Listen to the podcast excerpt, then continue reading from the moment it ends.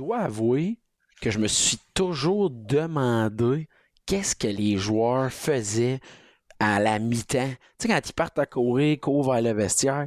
Moi, j'avais toujours le feeling qu'il y avait des tableaux, des X comme dans les films, que le coach allait donner une tape sur le casse au gars, secouez-vous. Toi, tu pensais qu'il faisait quoi? Je vais être honnête avec toi, là, Rick, là, un peu comme toi, ma première impression, c'est qu'il y avait le gros game plan qui se faisait, mais après réflexion, je me suis dit, ils veulent aller pisser, Joël Vert. Tu sais, ils courent tellement vite pour aller à ce vestiaire-là. Tu sais, il y a quoi? Ils sont 53 dans l'équipe, ils sont sur le sideline. Je me suis dit, hey, ça, c'est quoi? C'est 12 minutes la pause? Je me suis dit, 12 minutes, c'est assez de temps pour que 52 gars aient pissé. Tu sais, fait que ça a été ça ma réflexion, je vais être honnête. Exact. Tu sais, le volet ajustement. Hop là. Tu sais, il y a tout le temps le volet que les coachs. Oh, avez-vous vu l'ajustement en deuxième demi? Puis là, pourquoi on vous parle de ça? Pourquoi ça n'a pas rapport? C'est qu'on a vu la déclaration de Peyton Manning qui a dit que le plus gros mythe dans le football, c'était le halftime adjustment. Tu sais, il dit, mais en réalité, tu vas en dedans, tu utilises la toilette, tu manges des oranges, puis le coach rentre, puis il applaudit, puis il dit, OK, les gars, on repart. C'était ça, l'ajustement de la mi-temps. Moi, pour vrai, j'ai appris ça direct là. Je savais pas ça. Je pense que tout le monde a appris ça d'arrêter là, Rick. Je pense qu'il y a beaucoup de gens qui se sont posés la même question que nous autres. C'est qu'est-ce qu'ils ont fait? Mais je pense que le monde a réalisé que, tu sais, la mi-temps, nous autres avec, tu sais, quand tu écoutes un match, tu fais tes choses, tu n'es pas devant la télé. Mais tu sais, c'est 12 minutes la mi-temps. Tu sais, mis à part pour les événements spéciaux comme un Super Bowl, mais un match de saison régulière, c'est 12 minutes. Hey, tu fais pas grand-chose en 12 minutes. T'as pas le temps à tout analyser, sortir le tape et faire plein d'affaires. C'est sûr. Tu sais que le coach, peut-être, la seule chose qu'il a pas dit, puis on le saura un jour, c'est que peut-être aussi les coachs, eux, entre eux, peut-être qu'ils se parlent. Puis là, eux autres, peut-être qu'ils disent, on va essayer d'autres affaires. Mais en tout cas, j'ai adoré sa déclaration. Puis au moins, ben, quand on va entendre l'expression « l'ajustement après la mi-temps », on va savoir que ça voulait dire qu'il a peut-être mangé une orange de plus que les dernières fois. C'est peut-être ça qui ou un numéro de roue, lui, d'un numéro. Ouais, c'est ça, exact. Ah, c'était ça, le vrai problème. Hey! Bonjour à tous et bienvenue dans ce 11e épisode de 100% Football, le podcast qui implique deux gars qui s'appellent Eric, puis des fois ça peut être mêlant pour certaines personnes. Mon nom est Eric Huard et je vous présente mon acolyte, partenaire dans le crime, Mystic Rick. Comment ça va, mon vieux? Hey, ça va numéro un, Rick. Écoute, une autre semaine de football dans les livres. On arrive au grand bal tranquillement. Là. J'ai hâte en Moses de commencer ce show-là. Il ne reste que 4 équipes pour accéder au Super Bowl. Un épisode chargé en contenu et en émotions. Mais tout d'abord, un moment de silence pour les fans des Bills.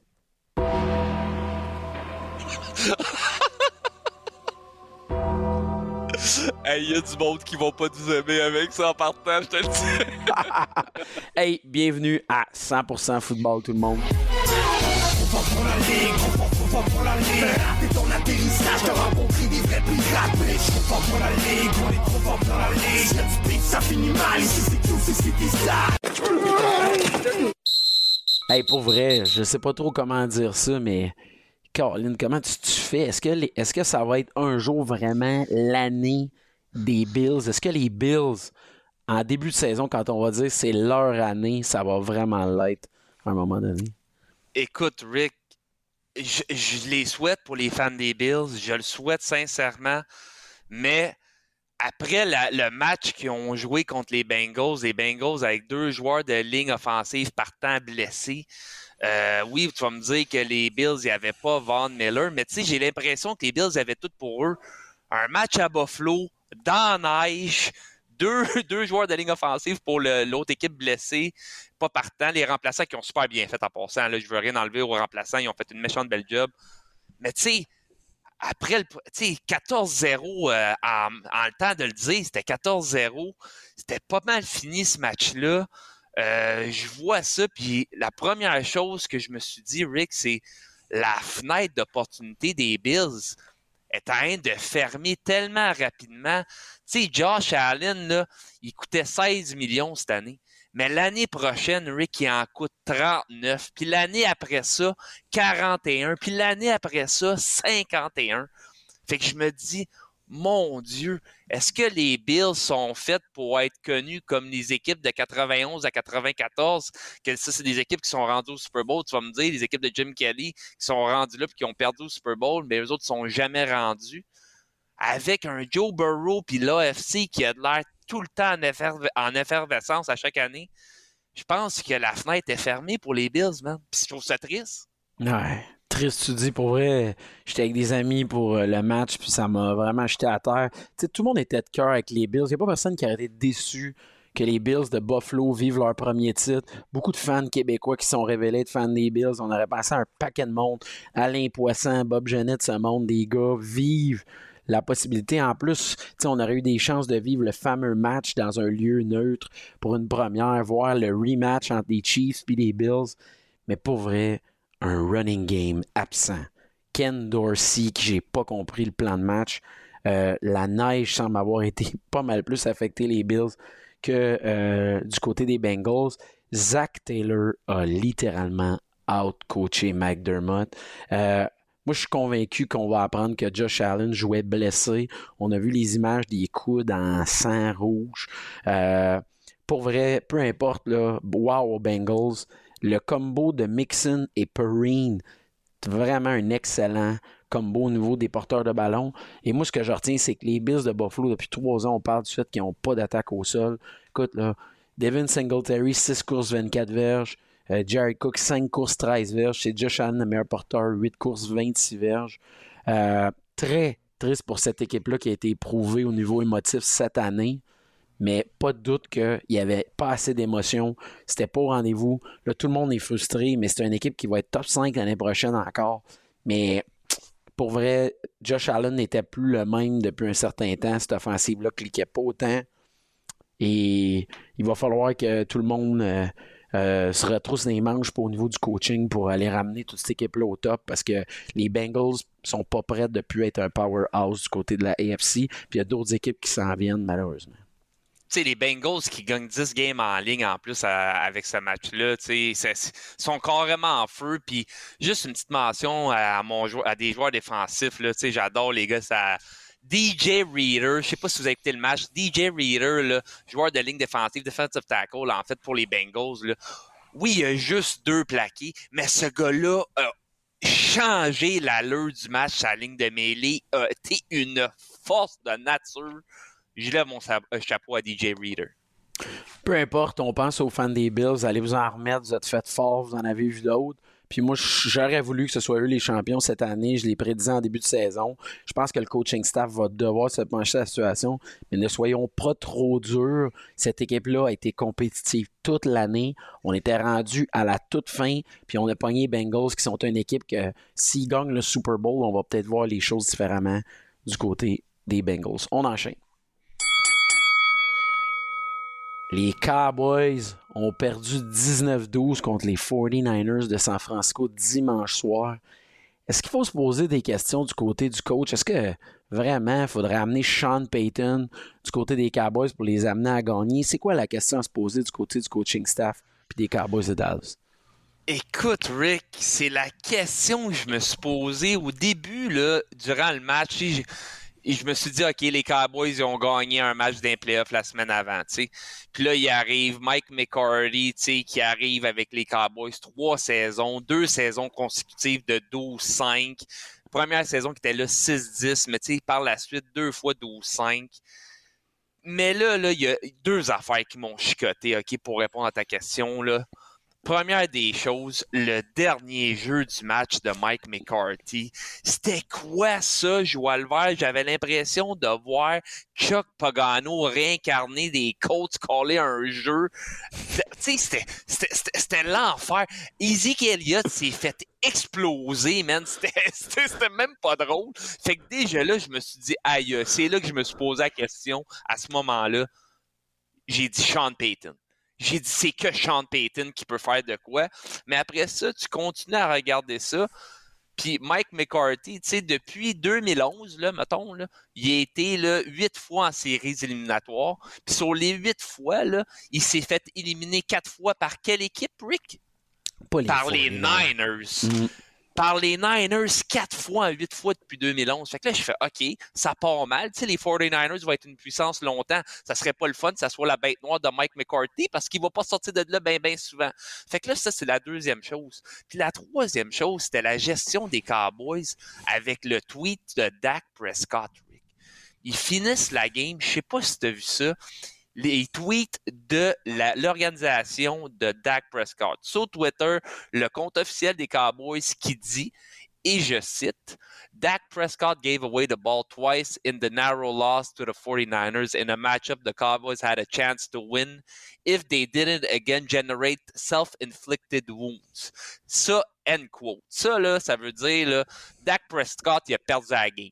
Fait que je ne sais pas c'est qui, là, le PR là-bas, là, les ressources humaines, les relations publiques là-bas, là, mais je vais vous dire de quoi pas fort. Fait que, tu sais, j'ai l'impression que Jerry Jones, il est aveugle de péter un gasket, puis quand Jerry pète, mais il y a du monde qui se font foutre à la porte. Fait que je crois que peut-être que Sean Payton pourrait être le prochain coach des Cowboys.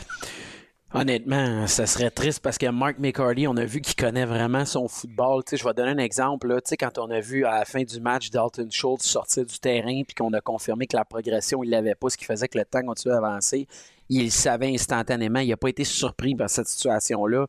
C'est un gars qui connaît son football. Il a amené cette équipe-là plus loin. Il a balancé cette équipe-là. Il a eu aussi les bases de faire des moves du type proposer à Tony, donner plus le ballon à Tony Pollard, d'amener Ezekiel Elliott à un rôle de plus de second. Fait que pour toutes ces raisons-là, je trouve ça difficile, mais je comprends. On a vu l'entrevue après le match de Jerry Jones qui a calculé la défaite de sickening. Vraiment, il avait l'air en maudit. On a vu tous les sites de mimes récupérés. Cette situation-là, moi, ce qui m'inquiète, c'est que la O-line, qui était la force de cette équipe-là, va clairement ralentir. Tu sais, Tyron Smith a été blessé toute l'année. Il y a des recrues là-dedans, tout ça. L'autre élément, Trayvon Diggs, qui est censé être un corner fort. Hey, on a vu la statistique, 70% des ballons dans la saison qui ont été lancés en sa direction, ils ont été attrapés. Ezekiel Elliott, peut-être c'est son dernier jeu, c'est ça qui me fait rire de l'histoire du last play, mais de penser que c'est le dernier jeu d'Ezekiel Elliott qui fait un snap puis qui s'est pété pour le jeu du dernier match. Je ne sais pas qu'est-ce qu'il espérait, mais tu sais, de voir des gars comme Anthony Barr qui va ralentir, tu sais, il y a seulement 5 millions de libres sur la masse salariale. Ça va être dur de revoir l'équipe. Puis moi, je vois pas ce que la défensive aurait pu faire de plus dans ce match-là. T'sais, on a encore... dis-toi que ça aurait dû être 19-13 en fin de game si le field goal n'avait pas été bloqué. Il y a encore eu des difficultés de ce côté-là. Mais tu sais, Dallas a eu le ballon à la ligne de 18. OK, avec 3 minutes 4 à faire, on se disait, ça va se passer là. Ben non, man, 3 and out, on rebotte le ballon. On arrête ça, on récupère le ballon avec 53 secondes. Il n'y avait rien à faire. Moi, je suis toujours surpris que les équipes attendent le dernier jeu pour essayer un play un peu spécial. Tu sais, t'es dans ta zone, t'es vraiment deep in your zone. T'as 50 secondes. Commençons tout de suite à essayer de faire des affaires. Personne ne va se rappeler que vous êtes peut-être rendu au milieu du terrain pour connaître un peu de succès. Mais moi, c'est ce que j'ai retenu. Peu importe, les fans des Cowboys, quand même, soyez fiers. Votre défensive s'est présentée. Micah Parsons, Lawrence ont donné du méchant bon football, mais quand tu as un corps arrière qui est plus du type top 10, top 12, il faut que le reste de l'équipe soit exceptionnel pour se rendre là. Vous êtes rendu loin, vous avez pogné 49ers qui vont jouer pour la 3e fois en 4 ans le NFC Championship. C'était pas une petite commande, mais peu importe. À la fin, Jerry Jones retourne sur son bateau, sous le soleil levant, vivre autre chose, puis Dak Prescott va se demander qu'est-ce qu'il va faire l'année prochaine pour en donner plus. Écoute, Rick, juste avant qu'on ait un autre sujet, là, un petit astérix. Tony Pollard, quand il a été blessé dans ce match-là, j'ai fait... C'est fini, man. Tony Pollard, tellement versatile, un arme tellement importante pour cette offensive. Là. Très intéressant. Est-ce qu'on a vu le dernier match d'Ezekiel Elliott du côté des Cowboys?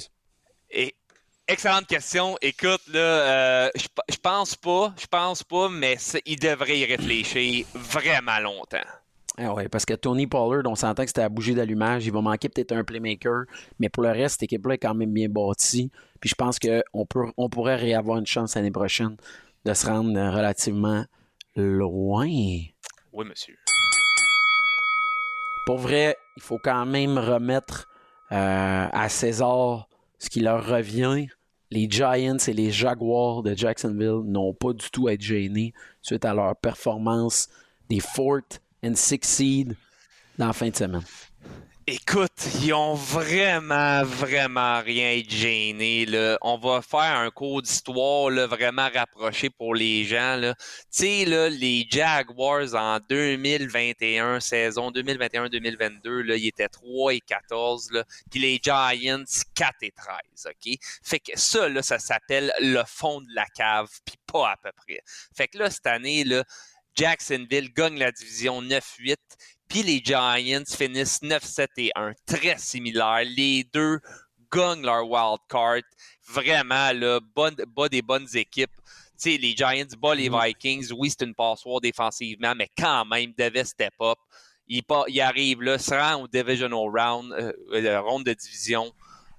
Puis, tu sais, ils se font battre par les Eagles, puis il n'y a pas de mal là-dedans pour les Giants. Les Eagles, une puissance incroyable là, cette année.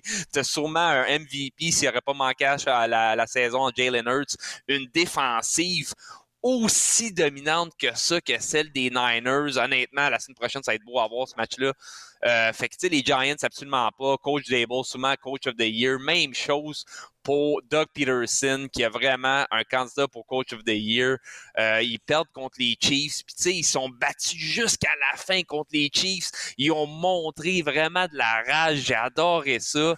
Tu sais, ils étaient incroyables. T'sais, ils ont monté de la résilience. T'sais, contre les Chargers, Trevor Lawrence, ça allait pas bien. Puis ils ont remonté dans ce match-là, dans le wild card. Écoute, man, je suis des partisans des Jags, puis on en connaît pas mal. T'sais, juste dans notre groupe ici, là, avec Trop Fort pour la Ligue. Je suis tellement optimiste pour l'année prochaine. Puis fan des Giants, on en a un aussi avec nous autres. On le salue, Gas. Écoute, très optimiste là, pour les saisons à venir. Un beau turnaround, mais surtout la clé de tout ça, Rick, là, c'est qu'ils sont bien coachés.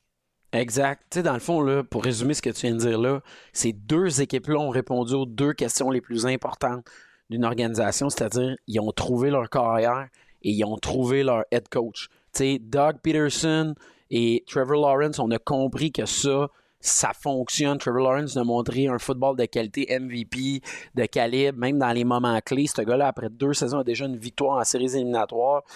Pour vous donner une idée, à part Brock Purdy, lui, il en a 2, mais Trevor Lawrence en a une. Et Daniel Jones aussi. Daniel Jones a été établi comme le carrière d'avenir, qui va être là pour plusieurs années encore, je pense. On espère qu'il va progresser lui aussi. Et Brian Daboll a démontré qu'il était un coach toute étoile. Fait que ça, c'est les deux choses. Les Jags, il faut faire une petite attention, une petite bémol. T'sais, oui, on a fini dernier l'année d'avant. Cette année, on a gagné notre division, mais il faut se rappeler qu'à la saison morte cette année, au mois de mars dernier, ils ont dépensé un chiffre record de 259 millions de dollars en agents libres, battant le record des Patriots de 2020 qui s'était bâti une défensive. On parle de 175 millions garantis. C'est pas la même équipe, mais quand même, on a investi, on a fait ce qu'il fallait, puis il n'y a plus de gêne à porter un jersey des Jags. Moi, c'est ça que je retiens de ces deux côtés-là. Les Giants, un peu plus d'inquiétude, aucune garantie qu'on va retourner, on va avoir besoin d'aide au niveau des receveurs, clairement. Puis aussi, il faut signer à long terme nos 2 joueurs vedettes, Saquon Barkley, à des salaires qui vont quand même nous permettre de poursuivre le développement de cette équipe-là, mais peu importe, soyez fiers. Moi, je pense aussi à JC, Phil, tous les boys, Corsair, on pense à toi. Mais pour vrai, moi, bravo aux Jags, bravo aux Giants. Il faut se rappeler que les Jags avaient perdu la semaine 10 contre les Chiefs. On a eu une progression incroyable. Là, on repère en championship, mais c'était pas une défaite gênante. Moi, j'ai découvert des joueurs incroyables. Christian Kirk, Travis Etienne, wow, Zay Jones, wow, Evan Engram avait encore du football dans le corps. Puis espérons que Trevin Walker devienne le joueur défensif qu'on s'attendait de lui. Hey, l'ancien des Giants, Easy-E, Evan Engram qui trouve vraiment sa place avec Jacksonville. That's it. Hey, mais là, on arrive à un moment clé, mon gars. Tu nous as déniché un invité de marque, un gars qu'on entend hâte d'entendre parler. Allons le rejoindre immédiatement. Et notre invité dans ce 11e épisode, la référence au niveau des tight ends, le fullback, sinon des Rough Riders de la Saskatchewan, Bruno Labelle est avec nous. Comment ça va, Bruno? Ça va super bien, vous autres? Ça va très, très bien. Pour ceux qui te reconnaîtraient, là, qui savent, t'es qui, tout aussi, un produit des Bearcats de Cincinnati. C'est un gars qui a eu la chance d'aller rejoindre aussi, de signer, de vivre l'expérience NFL du côté des Cardinals de l'Arizona. Puis moi, ben, on va commencer carrément avec cette question-là, mon vieux. Quand tu as eu l'opportunité de rejoindre les Cardinals, tu as pu côtoyer des gars comme Kyler Murray, DeAndre Hopkins. Moi, je voulais savoir qui t'a surpris du côté du roster. C'est sûr que quand je suis arrivé, on était juste les recrues pendant le premier mois. Donc, j'ai pas eu la chance de rencontrer beaucoup de vétérans en partant. Mais une fois que tout le monde est arrivé et on était toute l'équipe ensemble, là, je te dirais que J.J. Watt, qui était pas loin de mon locker, ce serait probablement le premier, lui, puis DeAndre Hopkins, je te dirais, c'était les deux gars que j'étais un peu plus, pas starstruck, mais tu sais, que j'admirais puis je respectais dans le locker parmi tous les gars qui étaient là, évidemment. Très nice. Quand les gars te voient, ils se présentent en disant « Moi, c'est JJ » ou ils disent leur nom complet « Moi, c'est JJ Watt ». Là, tout ça, quand « Ah, j'étais certain que t'étais James Conner ». Non, ça dépend des vétérans. Je te dirais qu'il y en a qui vont venir te voir puis vont s'introduire. Puis James Conner était un qui en particulier qui est venu me voir puis il s'est introduit. Il était super smart. Mais je te dirais que les gros noms viennent pas nécessairement voir les recrues qui arrivent là pour le OTA, le training camp. À moins que tu fasses l'équipe puis tu te rendes loin dans le training camp et tout ça. J'ai pas. Mis à part la position de tight end, évidemment qu'on est tous les gars ensemble à tous les jours, je me suis pas fait chum avec J.J. Watt vraiment en 3-4 mois ou DeAndre Hopkins, là, si tu veux. OK. Puis cette année, tu sais, coach Kliff Kingsbury, quand même, a fait énormément jaser. Lui, en ce moment, je sais pas si t'as des nouvelles de lui, là, peut-être qu'il t'a texté en direct de la Thaïlande. Mais moi, je voulais savoir quel genre de coach c'est. Tu sais, c'est quand même reconnu comme un offensive coordinator, quasiment un grand cerveau au niveau de l'offensive. Ouais. Toi, tu as eu la chance de le côtoyer. Je sais que tu as dit beaucoup de bonnes choses de lui en entrevue. Tu peux-tu nous parler un peu quel genre de coach c'était? Ça peut ressembler à quoi? Oui. C'est sûr que moi, je partais d'un coach qui était super strict, étant Luke Feckle, qui venait de Ohio State, qui a pris le programme des Bearcats, qui l'a complètement changé. Très style militaire, très style autoritaire, discipline, tout ça. Donc, j'ai quand même eu un choc quand je suis arrivé en Arizona, juste pour le fait que, de un, t'es rendu pro. Les coachs, c'est complètement différent un peu de l'approche. En tout cas, Kliff Kingsbury était vraiment plus relax, si tu veux. Écoute, faut que tu fasses ta job, puis si t'as fait pas, ben, t'es plus là, tout simplement. Non. Mais il était pas... Oui, c'était comme tu dis, c'était un offensive genius, quoi qu'avec l'année qu'ils ont eu, ça c'est à remettre en question peut-être. Là. Mais non, écoute, j'ai rien à dire, c'était un super bon gars. Il avait passé par Montréal, je pense qu'il avait été aux Alouettes pendant une année peut-être ou quelques mois. Je sais pas si c'était pas de ça à l'époque. Mais non, écoute. J'étais plus laid back comme coach, super players coach qu'on appelle, c'est vraiment relatable avec ses joueurs et tout ça. Mais non, overall, super bon coach. J'ai pas eu la chance évidemment de passer la saison avec lui, donc mon temps avec lui était quand même assez limité si tu veux. Mais de l'expérience que j'ai eue, c'était un super bon coach. Nice. Mais c'est vraiment intéressant ce que tu dis là en parlant de Kliff Kingsbury puis de tout ça. Mais là, la position de tight end a tellement évolué depuis 15 ans, là, Bruno. Quelles sont les qualités essentielles pour connaître du succès à cette position-là? Si tu regardes la game d'aujourd'hui, d'après moi, faut que tu saches attraper le ballon, faut que tu sois capable de courir des bons tracés. Je pense que c'est inévitable. Tu peux t'en tirer, si tu veux, si tu es un type plus bloqueur. Il y a quand même un gros marché pour ça. Dans la NFL, on entend moins parler de ces gars-là, évidemment, parce qu'ils ne font pas les nouvelles. Mais il y a quand même un gros marché, souvent le tight end numéro 2, numéro 3, qui c'est les Anthony Auclair de ce monde, peut-être des excellents bloqueurs, pas nécessairement la star de l'équipe, mais donc ça dépend un peu de ta niche, si tu veux. Moi, évidemment, j'étais un peu plus bloqueur pendant ma carrière à l'université.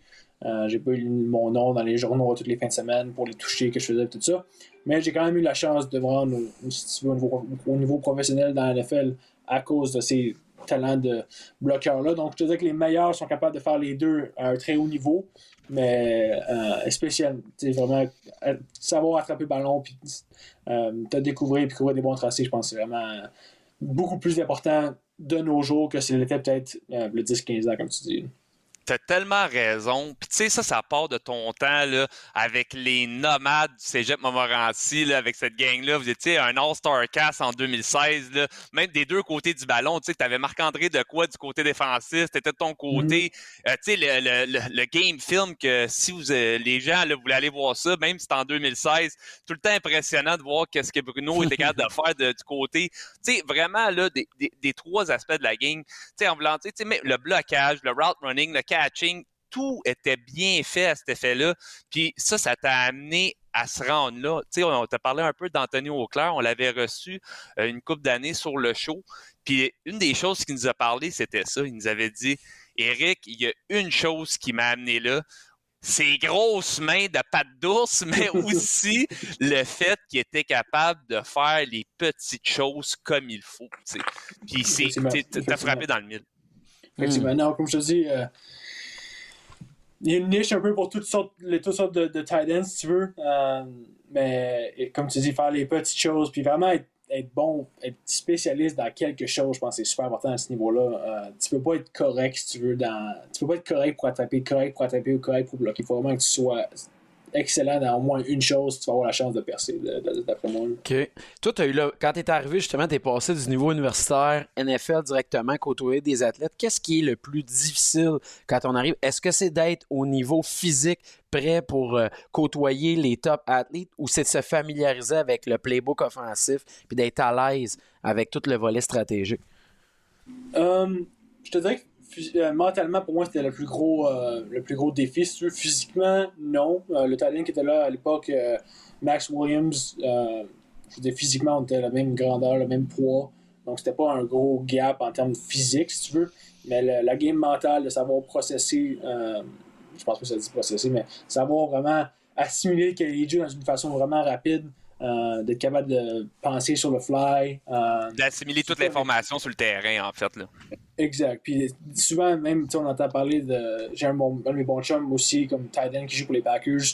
Chaque carrière va avoir des signaux, si tu veux, qui sont pas vraiment dans le cahier de jeu comme tel, mais c'est leur signaux, si tu veux, comme secret pour donner à un receveur son tracé à chaque jeu. Donc, non seulement il faut que tu apprennes le cahier de jeu de base, si tu veux, c'est comme un peu apprendre la langue française. Tu apprends les bases, mais après ça, tu as tout le slang, puis tu as tout le au-dessus qui vient en ligne de compte. Il faut aussi que tu apprennes ça pour être capable de performer, si tu veux. Donc, c'était sûrement le plus gros défi que j'ai eu en Arizona. C'est tellement intéressant ce que tu dis, mais là, j'ai pas le choix de te demander, là, on peut-tu entendre un jargon, un slang? T'avais-tu comme ton slang? T'avais-tu quelque chose que t'as appris? Tu t'es dit comme, c'est quoi ce signe-là? C'est juste pour les auditeurs pour qu'ils comprennent un peu là, un petit on bouge la main comme au baseball, on se fait aller, ou c'est vraiment quelque chose de très discret, là? Ben, pour un exemple, on avait des meetings pour apprendre tous les signaux. On n'avait pas de huddle, on n'avait pas de caucus, si tu veux, entre chaque jeu. Donc, c'était tous des signaux. Puis quand on l'apprend, évidemment, c'est le coach qui le fait. Puis on l'apprend de lui. Mais une fois que tu es sur le terrain, puis c'est le carrière qui le fait, le signaux peut ressembler, si tu veux, à un barbeau comparativement à, tu sais, un peu comme un docteur qui écrit. Là, il fait tellement vite, tellement mal, qu'il faut que tu sois capable quasiment de le déchiffrer sur le fly. Ouh. Parce que c'est pas nécessairement ce que tu as appris, mais il y en a plein. C'était des signaux.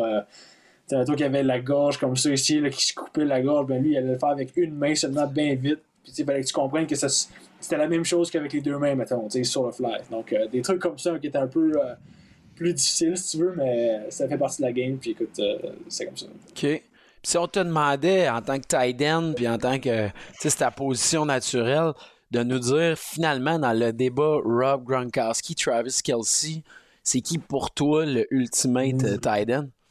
Ben c'est sûr que je vais être biaisé un petit peu parce que je connais beaucoup plus Travis Kelce que Gronkowski. J'ai rencontré Travis Kelce, excuse-moi, à quelques reprises. Il est venu à l'université une fois. On est sortis ensemble une fois aussi ici. Écoute, on était un peu plus proches, étant donné qu'il est venu, c'était un gars qui vient de la même université que moi. Donc, je vais prendre Kelce pour le moment, mais je ne cacherai pas que...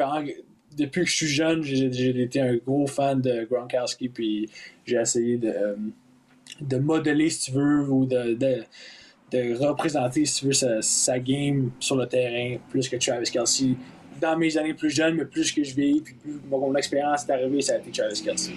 OK, intéressant. Puis quand tu as sorti avec Travis Kelce, la fois que ça a donné, ça impliquait-tu de la boisson, beaucoup d'argent, puis des anecdotes qui se racontent pas dans un podcast?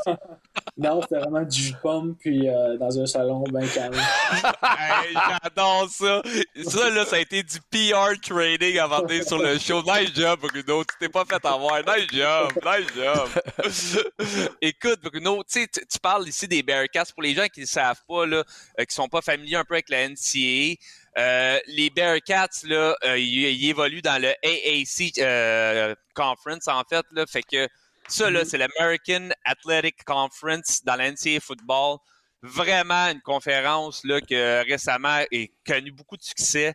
Tu étais là, si je ne me trompe pas, de 2016 exact, de 2016 à 2020. Puis, tu sais, tu as eu la chance de jouer avec Desmond Ridder comme ton corps arrière. Sauce Gardner, le Rookie of the Year cette année, assurément. Fait que, tu sais, t'as vu des choses, wow. Puis t'as joué dans des grands matchs, surtout en 2020. Tu sais, en 2020, là, t'as été couronné, mais votre équipe, en fait, a été couronnée AAC Champions, tu sais, après une victoire sur Tulsa de 27-24, une fiche de 9-1-6. Wow. Vous n'avez pas fait le football playoffs, mais vous avez joué contre la machine de Georgia au Peach Bowl. T'as joué dans ce match-là, puis t'as fait un attrapé, là, si je me trompe pas, de 20 verges au Peach Bowl, puis vous avez perdu ce match-là de peu, là, de tellement peu. Faut que tu me dises, là, Bruno, faut que tu dises à nos auditeurs, parce que moi, je suis un fan fini d'NCAA. Vraiment, college football, je trouve que c'est de là que la NFL et tout autre sport vont vraiment bénéficier en fait du talent. Ça part de là, c'est la passion des gars. Puis quand tu as fait cet attrapé-là, tu as joué dans le Peach Bowl. Il faut que tu nous décris le moment, il faut que tu nous expliques le nombre de personnes autour. Tu as Kirby Smart de l'autre côté, tu as ton équipe. Qu'est-ce qui te rentre dans la tête quand tu break the huddle, snap, let's go, you line it up. Il faut que tu nous expliques ça. OK, ben écoute, comme tu dis, j'ai eu la chance de jouer dans des gros matchs. Notre cédule a été vraiment le fun au cours de ma carrière. On a joué contre Michigan ma première année. Ensuite, on a joué contre Ohio State ma deuxième année, UCLA back-to-back 2018-2019. Puis en 2020, on a eu la chance de jouer contre Georgia. Écoute, on le savait en rentrant dans la game que c'était tous des gars qui allaient probablement être dans la NFL l'année prochaine. Donc, il y a quand même un niveau talent qu'on reconnaissait même avant d'entrer dans la game. Mais je pense que les coach Feco a fait une super bonne job de, si tu veux, nous préparer dans le sens où, écoute, c'est une game comme une autre. Oui, c'est Georgia. Oui, c'est la machine, comme tu dis, du college football. Mais on a un objectif en tête, puis c'est d'aller gagner la game. Donc, moi, je savais un peu aussi que c'était ma dernière game à vie avec l'université, si tu veux. Donc, j'avais quand même un peu un sentiment bittersweet dans le sens où, oui, c'était le plus gros adversaire que j'avais probablement affronté de ma carrière. C'était super le fun. Puis en même temps, c'était comme un peu la nostalgie de hockey. Mais que c'est la dernière fois que je mets les épaulettes puis le casque pour les Bearcats de ma carrière. Puis comme tu dis, on a perdu par 2 points sur un placement à la dernière seconde qui le gars, je pense, de 50 verges contre toute attente. On était sûr. On gagnait, en fait. La première demi, je pense qu'on était en avance. La première demi, deuxième demi, ils sont revenus. Puis il y avait des gros joueurs. Quoi. Il y avait Donnell Washington, le tight end, qui va quand même être pris dans la première round cette année. Nakobe Dean, qui était le linebacker, qui joue pour les Eagles en ce moment. Écoute, il était rempli, leur roster était rempli de talent NFL, donc c'était le fun de jouer contre ça. J'ai eu une bonne game, je pense, en tout et partout. Comme tu dis, j'ai eu 2 attrapés. J'ai eu un screen qui est allé pour assez haut, puis un autre attrapé qui, honnêtement, dans ma tête à moi, si j'aurais eu le premier essai, je me suis fait plaquer, je pense, 2 verges avant de faire le premier essai. Puis si j'avais réussi à briser ce plaqué-là, on aurait peut-être eu la chance de gagner, mais écoute, non, mais t'es trop rough envers toi-même, parce que moi, une chose que j'adore faire, c'est parler de football, puis j'adore me préparer pour des podcasts, surtout quand on a des invités de marque comme toi. Fait que j'étais voir le tape. Puis oui, tu sais, t'étais absolument incroyable, t'as rien à te reprocher. Vous gagnez, là, Bruno, le 21-10 après 3 quarts contre Georgia, les Bulldogs de Georgia. Vous étiez ranké 8, eux autres 9. Puis, vous, tu sais, vous aviez tellement en contrôle de ce match-là. Puis, il y a eu juste des bad breaks.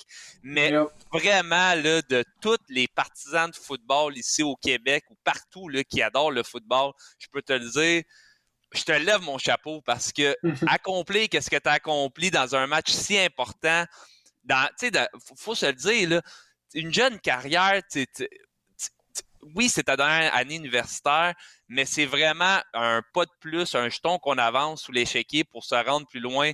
Puis tu sais, là, ta carrière est encore jeune, tu joues avec les Rough Riders, mais qui sait qu'est-ce qui va arriver plus tard. Mais c'était vraiment là, absolument incroyable ce match-là. Là. Puis en tant que fan de football, je te remercie pour ce moment-là. Ben écoute, non, c'était, j'apprécie les compliments, puis écoute, je les prends parce que t'as raison, ça a été une super belle accomplissement en termes d'équipe en premier, personnel aussi en deuxième.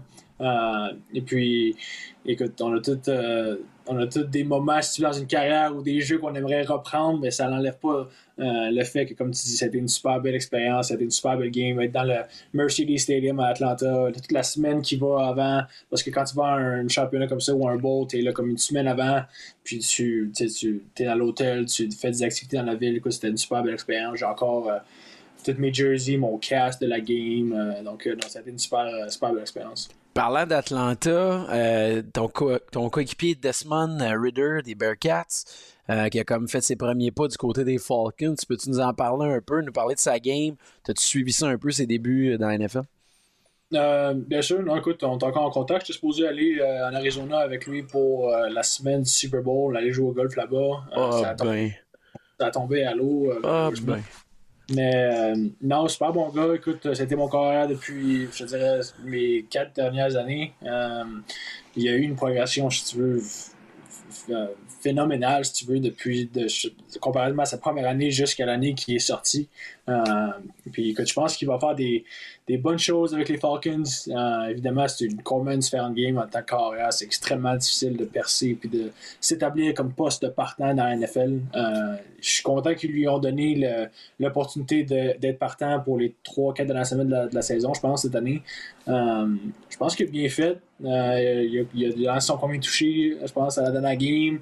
Exact. Ça va prendre un peu de temps, je pense, avant de vraiment se sentir confortable, si tu veux, puis j'espère juste qu'il va prendre le next step, si tu veux, l'année prochaine, puis avoir une chance de compétitionner pour le poste de partant. Très nice. En terminant, on peut-tu te demander, parce que là, tu es rendu le fullback officiel des Rough Riders de la Saskatchewan, puis nous, ben, on se fait dire à chaque année que c'est le fanbase le plus déchaîné de la CFL. Fait que je voudrais que tu nous décrives à quel point c'est vrai, puis à quel point les amateurs sont au rendez-vous. Non, je te cacherai pas que tu as raison. On a des super bons fans. Il n'y a pas grand-chose à Regina à faire à part les Rough Riders, pour être bien là. Donc, tous les gens de la ville se rassemblent pour les jours de match, si tu veux. C'est un gros événement. À chaque fin de semaine, on remplit le stade. Nice. L'atmosphère est vraiment cool. Le stade, il est super beau. Je sais que c'est super loin, même ma famille. C'est très dur de prendre des vols d'origine à Montréal. Là. C'est comme souvent, c'est une longue journée. Donc, ma famille est venue une fois cette année. Ils ont adoré. C'est une super belle expérience. Mais non, je suis content. J'ai été chanceux dans le sens où d'atterrir là, je me suis fait repêcher là-bas, j'ai pas eu le tu sais, quand tu es repêché, t'as pas le choix d'aller dans une certaine équipe, mais je suis super content d'être là. Ils ont une belle organisation, on n'a pas eu les performances qu'on voulait sur le terrain cette année, mais en termes d'atmosphère, de fanbase, si tu veux, même les installations sont super belles. Non, je suis vraiment choyé puis content d'être là. Très nice.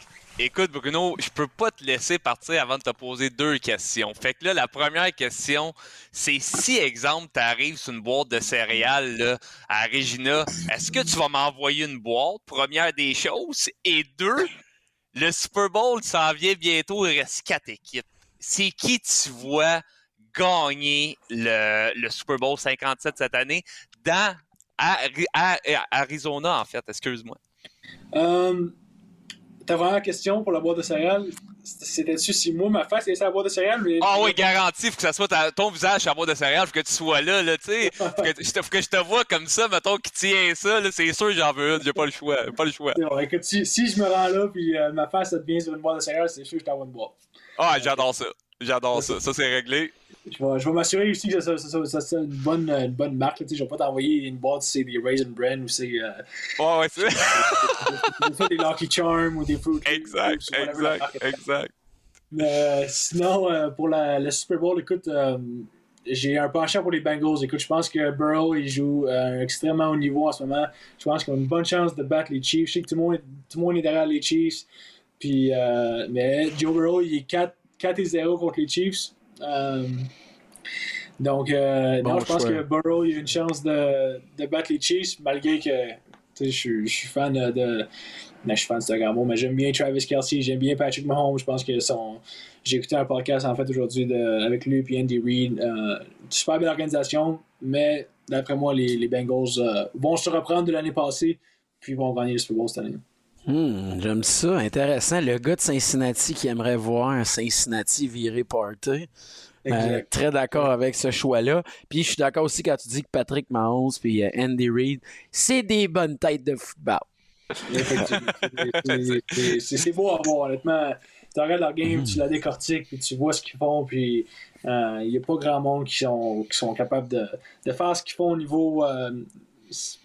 schematically, je sais pas c'est quoi le mot en français, mais tu sais, au niveau du team, puis au niveau de tout ça, ce qu'ils sont capables de faire, c'est vraiment, c'est beau à voir, c'est beau à regarder. Je pense qu'ils élèvent le jeu de toute la ligue, si tu veux, donc non, c'est... Exactement, leur talent, leur greatness, vraiment, comment leur prestige à ce niveau-là, en fait, fait en sorte que tout le monde sur la ligue doit élever leur niveau d'un cran, fait que ça bénéficie la ligue, ça bénéficie les partisans qui les écoutent à chaque semaine.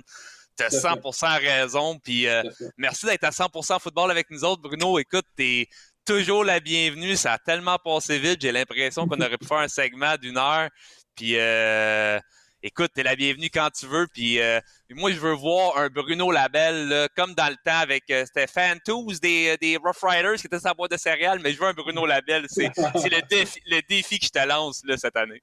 C'est bon, je travaille là-dessus. Merci de m'avoir reçu, c'était belle fun. T'en sens tout, Bruno. Hey, merci. C'était vraiment intéressant. Honnêtement, on a parlé rapidement de Kliff Kingsbury, mais ça m'a fait rappeler que le Super Bowl a lieu en Arizona. Fait que je comprends Kliff d'avoir quitté pour la Thaïlande. Parce que tu le vis mal en Asie, tu perds ta job. Puis pendant ce temps-là, tu entends la fanfare du Super Bowl, Rihanna qui danse, et pim, pim. Puis les autres équipes gagnent, puis toi, tu vis là-bas, puis t'as plus de job. Je serais allé en Thaïlande, moi, avec. Écoute, là, Kliff, il n'y avait pas un bel choix, mais tu sais, une affaire qui me revient là, de cette entrevue-là avec Bruno, là, c'est une chose. T'es supposé aller jouer au golf avec Desmond Ridder, man, durant le Super Bowl. C'est-tu écœurant, ça? Vraiment, man. Puis tu sais, semaine quand même cool, là, je dirais. Quand même une popée semaine. On enchaîne. Quand même popée. La blessure à M. Pat Mahomes, est-ce que les Chiefs sont trop difficiles à arrêter ou est-ce qu'ils peuvent être apprivoisés par les Bengals de Cincinnati? Écoute, Rick, c'est tellement une bonne question. Je regardais les Chiefs, je regarde un Pat Mahomes qui s'est blessé, puis tu sais, Patrick va jouer en fin de semaine malgré ce que les gens disent, tu sais, il va jouer un compétiteur, est-ce qu'il va être à 100%? Non, mais tu sais, j'ai l'impression que Pat Mahomes à 80%, c'est quand même un top 3 carrière dans cette ligue-là, fait que tu sais, ça leur donne une chance tant qu'il est sur le terrain. Est-ce que les Bengals peuvent vraiment là, s'occuper de cette offensive-là, des Chiefs, vraiment le génie de qui peuvent t'amener offensivement sur le terrain? La réponse est oui. La réponse est oui parce que je pense que clairement, les Bengals sont en feu. Moi, j'ai dit que les Bengals allaient gagner le Super Bowl cette année. Je les ai envoyés au Super Bowl. Je les crois sincèrement capables de le faire. Je trouve qu'ils sont bien coachés. Je trouve que Joey Burrow... Tu sais, c'est drôle à dire, tu sais, ils sont rentrés dans les séries cette année, puis le monde, tu sais, ils vont peut-être perdre contre les Ravens sans Lamar Jackson. Tu sais, c'était comme de quoi vous parlez, c'est sûr que non. Et ils vont peut-être perdre contre les Bills sans leurs deux joueurs de ligne offensive. Et ça, par exemple, vous avez peut-être raison. Mais là, tu as eu vraiment le Joe Cool là, qui est arrivé et qui a dit à tout le monde « Hey, tant que je te cite, là, on s'en va loin. » Puis lui, tant qu'il te cite avec Jamar Chase, il a passé un message puis il a dit à tout le monde « Écoute bien là, les gars, là, Patrick Mahomes, ça fait 4 années de suite là, qu'il se rend là, à la champion là, de l'AFC. Mais moi, là, je m'en viens ici. L'année passée, j'étais à un Super Bowl. J'ai l'intention d'y aller encore cette année. » Fait que oui, les Bengals, là, puis ce coaching staff-là, puis ils vont peut-être revoir leurs deux joueurs de ligne offensive là, cette semaine. Ça semble peu probable, mais ça se pourrait qu'il y en a au moins un des deux. C'est déjà là, ça va les aider énormément. Un Pat Mahomes un peu amoché, une équipe qui gagne 10 victoires consécutives puis qui ont l'air en mission. La réponse est oui, je vois les Bengals gagner ce match-là. Effectivement que les Bengals, moi aussi, je les vois remporter. Là, pour vous donner une idée, là, j'ai sorti les odds cette semaine. Puis je pensais pas voir ça de mon vivant, là, mais c'est quand même impressionnant. Les Bengals sont favoris par 1,5 points. Ils s'en vont jouer à Arrowhead en plus. Fait que clairement, c'est sûr que la blessure du côté de Pat Mahomes joue. On a posé énormément de questions. Là, juste vous donner une idée, en 2020, Jimmy Garoppolo a eu aussi la même blessure. Il avait raté 2 semaines, puis quand il est revenu au jeu, il voulait jouer. Il a aggravé sa blessure, puis il a raté le reste de la saison. Tu sais, il faut comprendre, le Mahomes, c'est le joueur qui lance le plus de passes à l'extérieur de la pochette dans l'année. Là, c'est 113 passes cette année. Fait que c'est sûr là, que c'est problématique. Cette semaine, la seule bonne nouvelle que j'ai vue dans cette victoire-là, c'est que ça a dû donner confiance à l'équipe quand on a vu Chad Henne prendre le ballon, faire une drive, aller jusqu'à un toucher. On a clairement vu que cette équipe-là, sur le plan complet, ne dépend pas seulement de Mahomes, mais quand même, c'est un élément, moi, qui m'inquiète. Puis on le sait, c'est extrêmement difficile de gagner le Super Bowl quand tu es le MVP. Tout le monde sait que Mahomes est le front-runner, le favori pour remporter le titre. Il faut remonter à Kurt Warner en 1999 pour voir un gars gagner le Super Bowl MVP. MVP a tendance à perdre. Mais je dois dire que je vois les Bengals qui sont la bête noire, qui joue du football complet, d'aller jouer sur la route, ça ne semble pas les intimider. Je sais, même la question, est-ce que la défensive des Chiefs est supérieure à celle des Bills? Pas certain de ça, même si celle des Bills n'avait vraiment pas de réponse cette semaine. Mais peu importe, mon cœur est avec les Bengals et je pense que ça va se faire. Mais je trouve ça quand même triste de penser que la blessure de Mahomes nous empêcherait d'assister à un match de football exceptionnel puis de le voir à son meilleur. On voit quand même que là, d'avoir l'absence de Tyreek Hill au sein de cet alignement-là dans une situation pareille, même si Travis Kelce connaît une saison exceptionnelle, va poser problème. Écoute, T'as bien dit ça, puis je veux juste clarifier là, que Pat Mahomes, c'est 5e finale consécutive, fait que félicitations à lui. Mais vraiment, là, y a une chose qu'on n'a pas mentionnée qui est très importante, Rick. Tu sais quoi le record de Pat Mahomes contre Joe Burrow? Ouais. Exact, hey, c'est 0 victoire, 4 défaites, si j'ai bien compris. 0-3, c'est 0-3, puis écoute, ça s'enligne pour 0-4, man, ça s'enligne pour 0-4, fait que Joe Cole, il semble avoir le numéro là, de Pat Mahomes. Exact, puis pour vrai, est-ce que vous seriez tous si déçus que ça, que les Bengals retournent au Super Bowl après une défaite crève-cœur l'année passée, d'y retourner? On n'a pas vu ça souvent. Normalement, l'équipe qui perd le Super Bowl, les Super Bowl hangover, souvent des saisons catastrophiques. On a vu les Pats réussir à le faire, mais avant ça, ça a été très difficile pour d'autres équipes.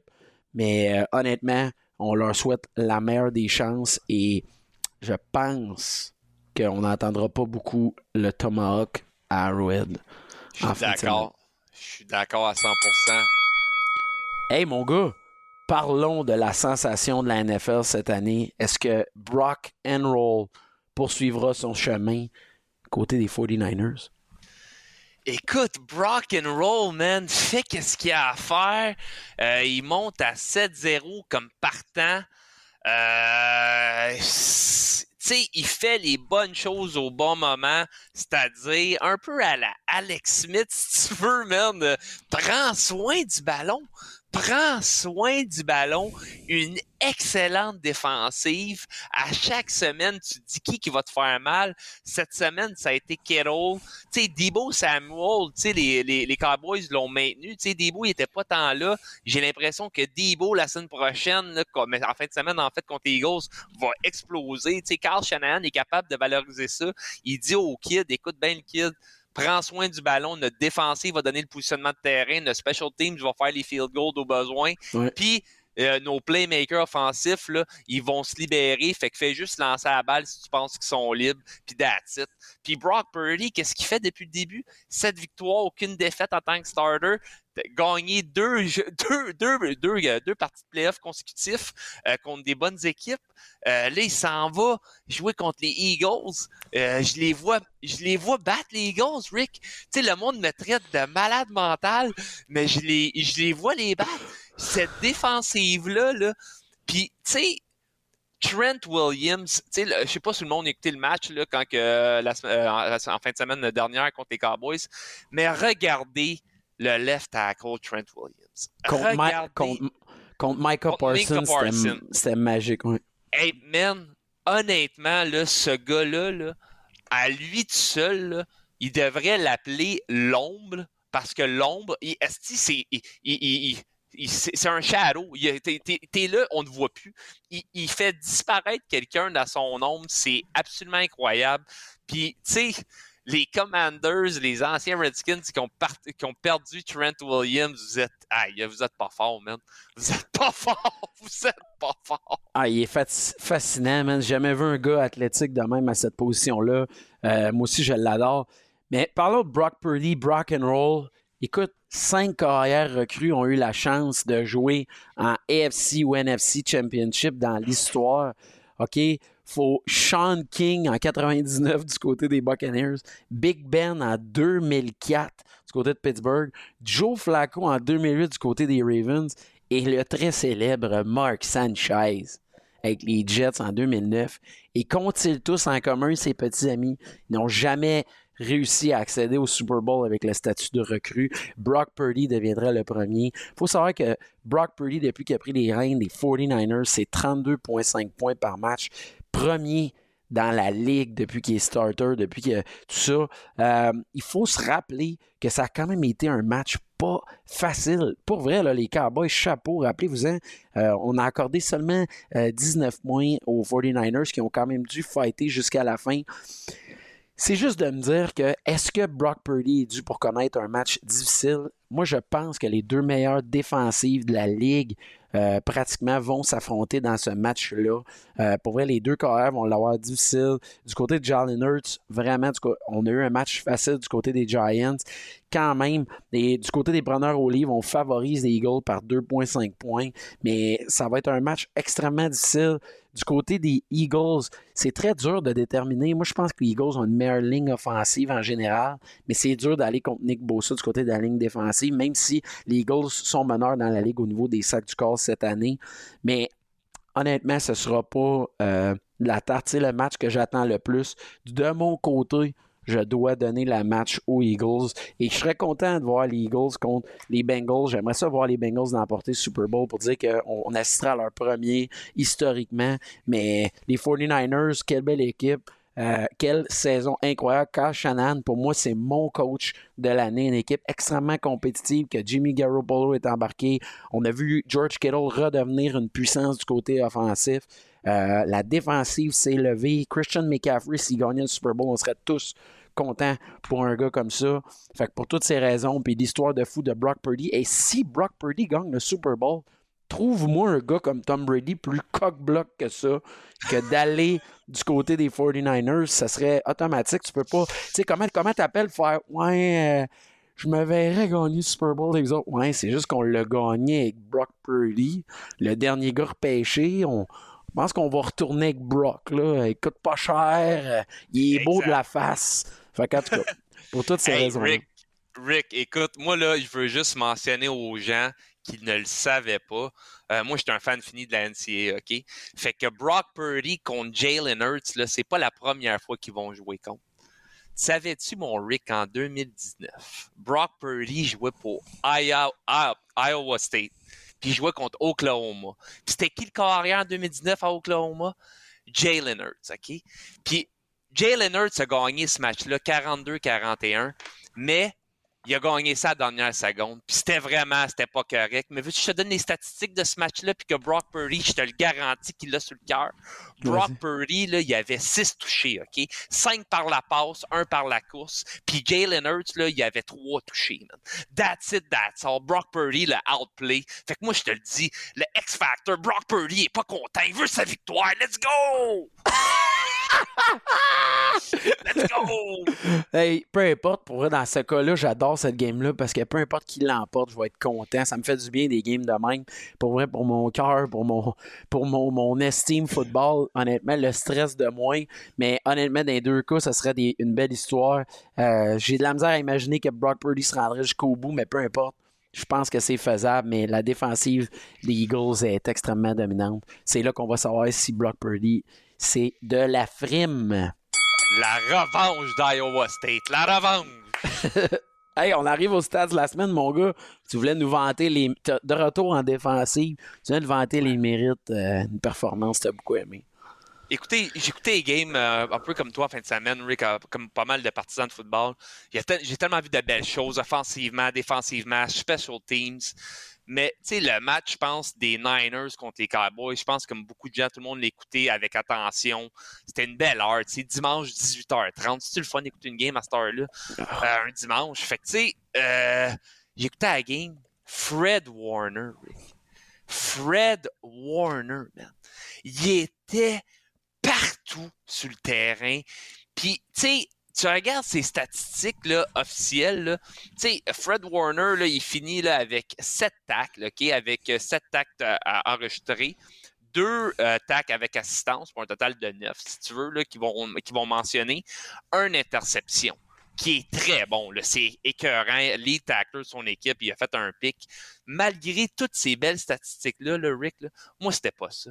Moi, c'était sa présence. Il était là sur la ligne. Tu voyais, à un moment donné, il a callé out le jeu que Dak Prescott il allait faire. Tu as vu ça partout dans les reprises. Puis il a fait « Hey, il va faire ça, les gars. » Puis tu as vu que Dak, il a fait « Hey, oublie ça, man. On run pas ce play-là. » Ils n'ont pas runné le play, ça finit là. L'importance de Fred Warner, incroyable ce joueur-là. Il me fait penser à des joueurs primordiaux de défensive dans leur prime. T'sais, on va parler d'un Ray Lewis, un Bobby Wagner avec la Legion of Boom. T'sais, des gars là, à middle linebacker qui ont changé la position. T'sais, peut-être que je vais trop loin en disant changer la position, mais clairement, qui a fait l'impact voulu, un peu à la Brian Urlacher. Tu sais, il va pas te manquer un tackle. Puis en plus, Warner, tu sais, qu'est-ce qu'il fait de bon?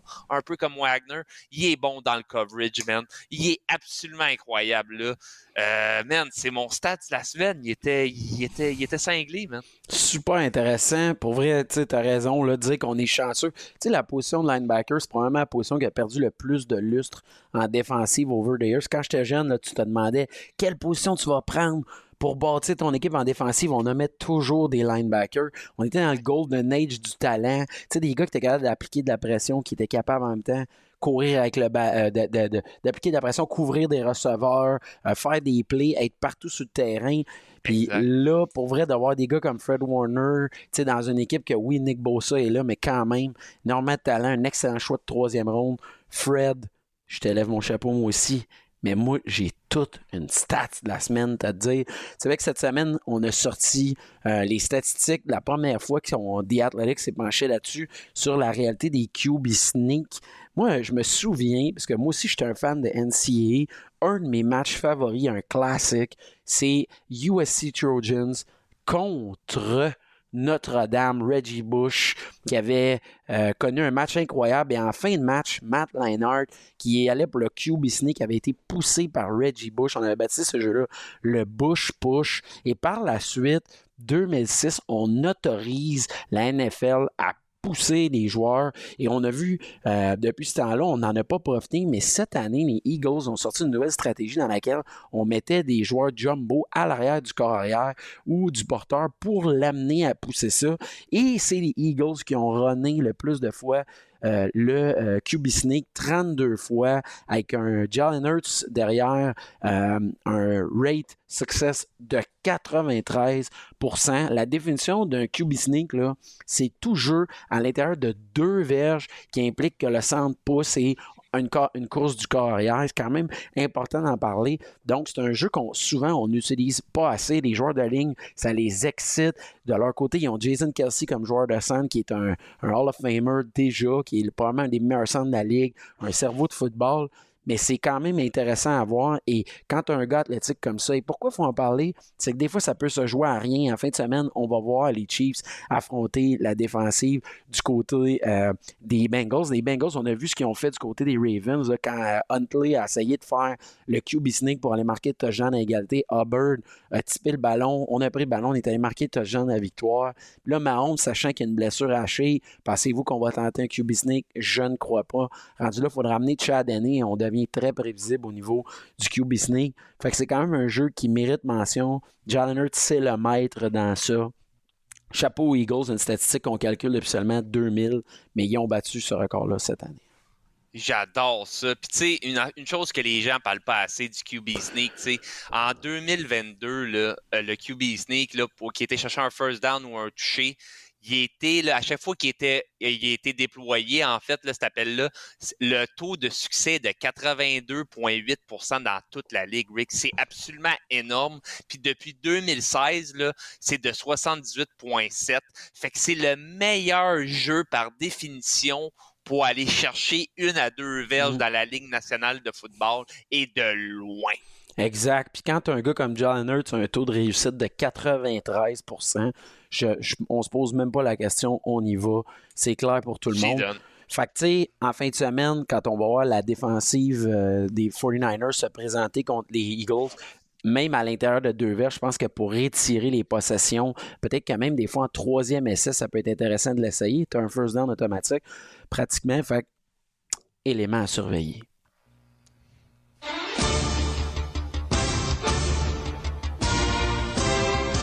Hey, mon gars, je peux pas... Non, attends. Ah ouais. Toi, j'aime ça, Rick. C'est quoi, ça? Ah, écoute, il y a des rumeurs, Rick. Faut que je te parle des rumeurs. Dis-moi pas que tu vois des personnes mortes dans ton placard.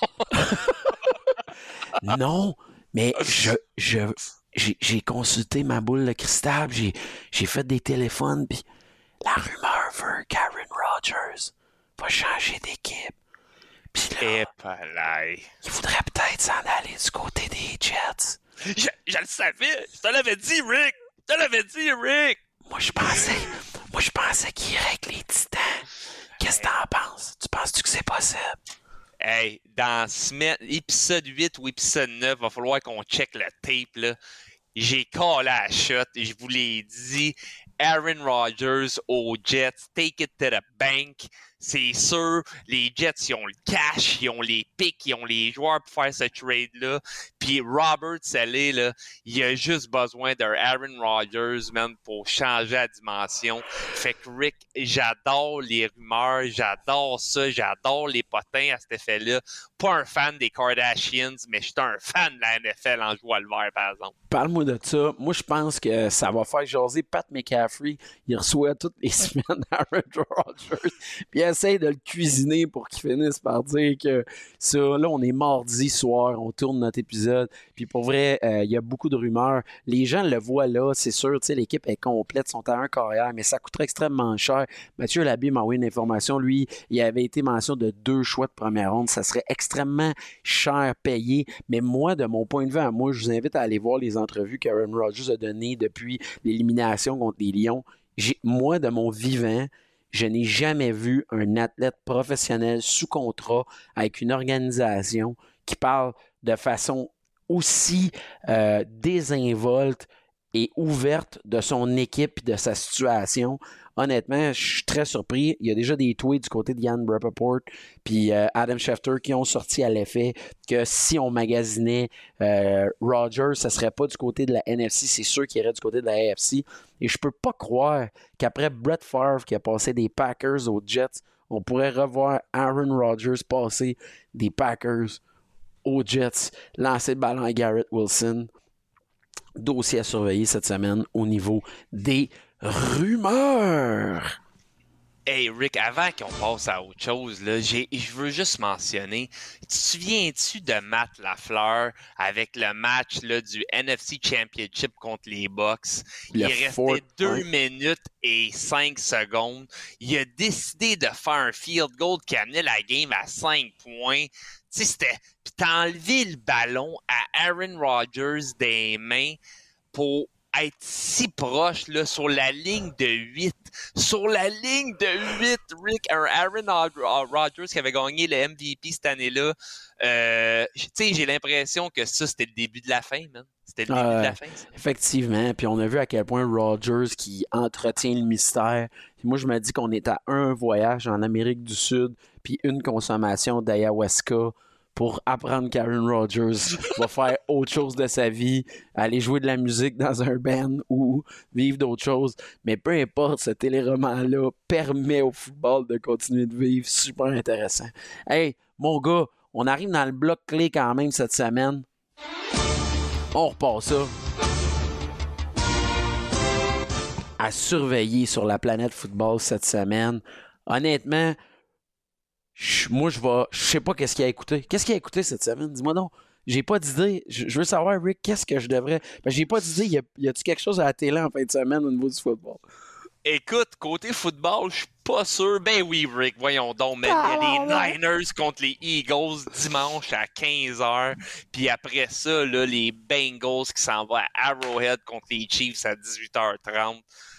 N'importe qui est fan de football, j'ai l'impression que dimanche, là, si les épouses ou les maris qui leur disent « Ouais, tu sais, il faudrait peut-être aller magasiner ou aller chez les beaux-parents », ils vont se faire répondre « Pas à soir ». Hey, pour vrai, je remercie la NFL de mettre des matchs à 18h30. Moi, c'est mon heure favorite. Honnêtement, je sais là, que le Sunday Night Football, mais souvent, difficulté à finir les matchs quand ça finit trop tard, on travaille le lendemain. J'adore ça. Et pour tous ceux, là, commencez à vous préparer. C'est le temps de réécouter du Rihanna en vue du Super Bowl. Vous allez voir des costumes pas possibles, des publicités pas possibles. On va suivre le dossier Lamar Jackson. On a vu la déclaration de John Harbaugh qui a déclaré qu'à 200% Lamar n'irait nulle part. Alors Lamar a reproposé. Ça a l'air que Lamar il est allé chercher le contrat de Sean Watson. Il a rayé son nom dessus, il a mis le sien, puis il l'a donné direct à John Harbaugh. John Harbaugh, il a dit « Je vais regarder ça en fin de semaine. » Fait que, je sais pas, mais ça va être un dossier aussi qu'on va surveiller. Et après, ben il nous arrive plein d'affaires. On va surveiller le draft, les agents libres, les gros téléromans, mais peu importe, là. En fin de semaine, écoutez le football, profitez-en. Puis après, ben, on a 2 semaines de break. Puis on va s'assurer que vous n'écoutiez pas le Pro Bowl. Fermez la télé toute la fin de semaine pour pas voir ce beau festival-là. Écoute, juste une dernière chose, là, ils ont annoncé 2 choses aujourd'hui, on est mardi soir. Bill O'Brien qui revient en tant qu'OC pour les Patriots, fait que Matt Patricia, il retourne en défensive ou il retourne chez eux sur son divan, mon homme. Fait que ça, c'est certain. Puis, t'as parlé de Rihanna pour le show de la demi là, du Super Bowl. Mais moi, je suis plus un gars de country, Rick. Là. Puis mon boy Chris Stapleton va chanter l'hymne national au Super Bowl. So, get down, baby. It's going down. Hey, j'aime ça. En plus qu'on a confirmé Ludacris comme un des participants. Pour de vrai, depuis que Jay-Z s'en occupe, là, il est comme, y a-tu un de mes chums qui veut y aller? Là, c'est juste le Super Bowl. On va prendre n'importe quel gars que j'ai déjà croisé d'un party. Ça me faisait très rire, mais peu importe. Ça va être des bons moments, très excitants. Et au nom de toute l'équipe de 100% Football et de Trop Fort pour la Ligue, on vous souhaite une bonne semaine, beaucoup d'émotions. Mon nom est Eric Huard, je suis le Sportcaster-Chef. Bonne semaine, guys. Hey, bonne semaine tout le monde. À la semaine prochaine. Pour la ligue, dès ton atterrissage, t'as rencontré des vrais pirates. Mais je suis trop fort pour la ligue, on est trop fort dans la ligue. Ça finit mal, ici c'est tout, c'est des stars.